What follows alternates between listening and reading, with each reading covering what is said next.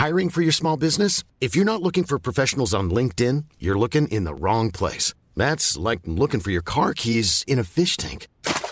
LinkedIn helps you hire professionals you can't find anywhere else, even those who aren't actively searching for a new job but might be open to the perfect role. In a given month, over seventy percent of LinkedIn users don't even visit other leading job sites. So start looking in the right place. With LinkedIn, you can hire professionals like a professional. Post your free job on linkedin dot com slash people today. It's that time of the year. Your vacation is coming up. You can already hear the beach waves, feel the warm breeze, relax, and think about work. You really, really want it all to work out while you're away. Monday dot com gives you and the team that peace of mind. When all work is on one platform and everyone's in sync, things just flow. Wherever you are, tap the banner to go to Monday dot com. Hey, I'm Ryan Reynolds. Recently, I asked Mint Mobile's legal team if big wireless companies are allowed to raise prices due to inflation. They said yes. And then when I asked if raising prices technically violates those onerous two-year contracts, they said, what the f*** are you talking about, you insane Hollywood ass f- So to recap, we're cutting the price of Mint Unlimited from thirty dollars a month to just fifteen dollars a month. Give it a try at mint mobile dot com slash switch. forty-five dollars up front for three months plus taxes and fees. Promo rate for new customers for limited time. Unlimited more than forty gigabytes per month. Slows full terms at mint mobile dot com. Bethesda has confirmed what gaming franchise they'll be working on after the next Elder Scrolls game. For June sixteenth, twenty twenty-two, this is Let's Play Daily Gaming News. Hey, what's going on? My name's Nate Bender, and welcome to Let's Play, a daily gaming news podcast where we run down everything you need to know from the gaming world in about five minutes. Ignore that humming in the background. That's just the sound of a thousand air conditioners all running at once. It's nearly one hundred degrees here in Detroit, but we're still here with you anyway. Coming up, Nintendo is skipping the D M C A strikes and going straight to direct calls from lawyers, and Square Enix confirms that they're just making up Kingdom Hearts as they go along. Earlier this week, Bethesda's creative director Todd Howard spoke with I G N about the direction Bethesda will take after Starfield launches.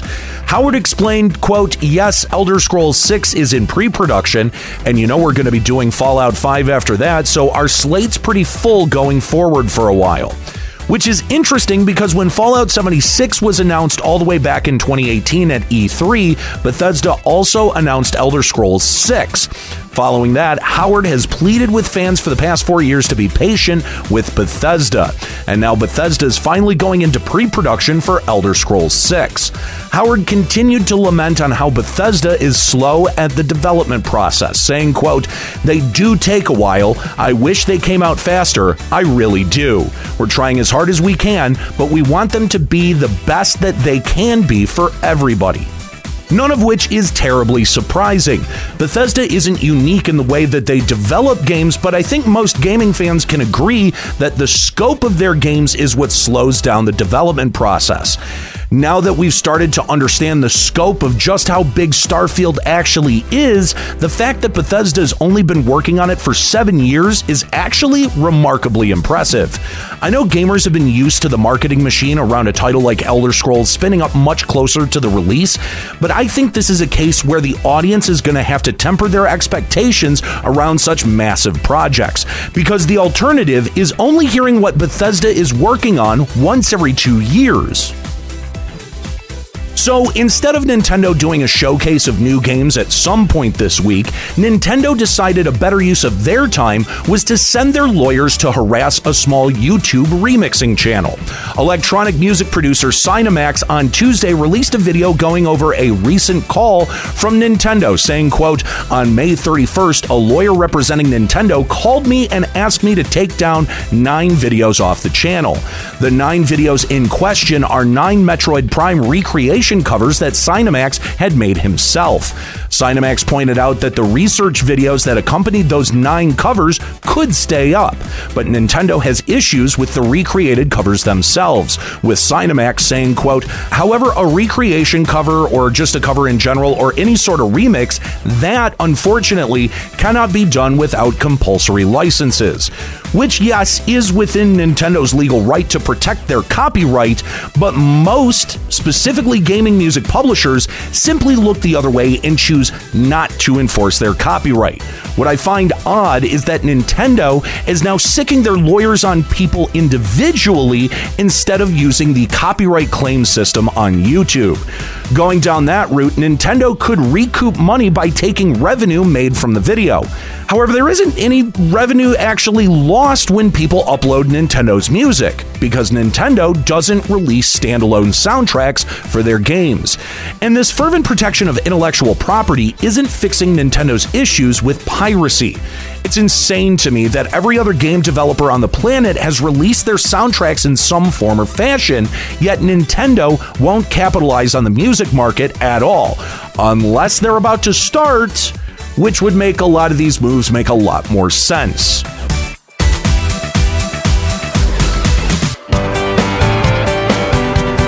In a recent interview with Game Informer, Kingdom Hearts director Tetsuya Nomura has finally come clean on why there's been a lack of Final Fantasy characters in Kingdom Hearts.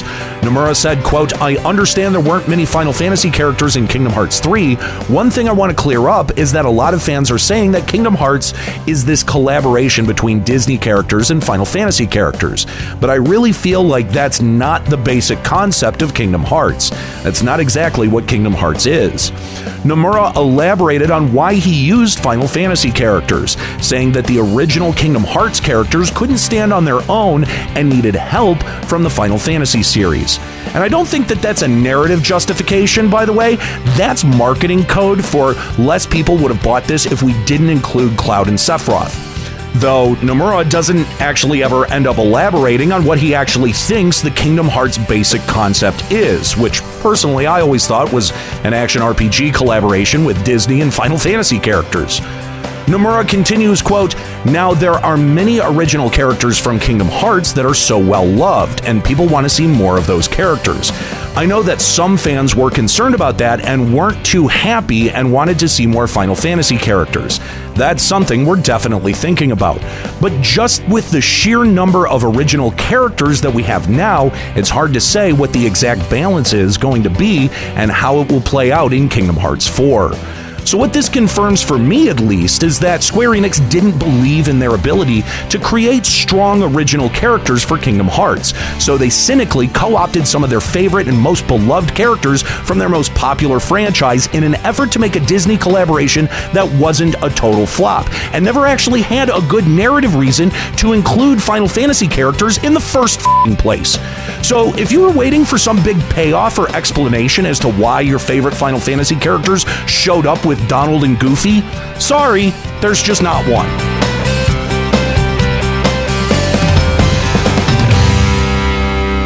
All right, well, that's going to do it for today's episode of Let's Play. Make sure you're subscribed so you can come back tomorrow for even more video game news. You can follow me on Twitter at NateBenderama and catch me streaming on Twitch at twitch.tv slash Limit Break Radio. My name's Nate Bender. Keep listening.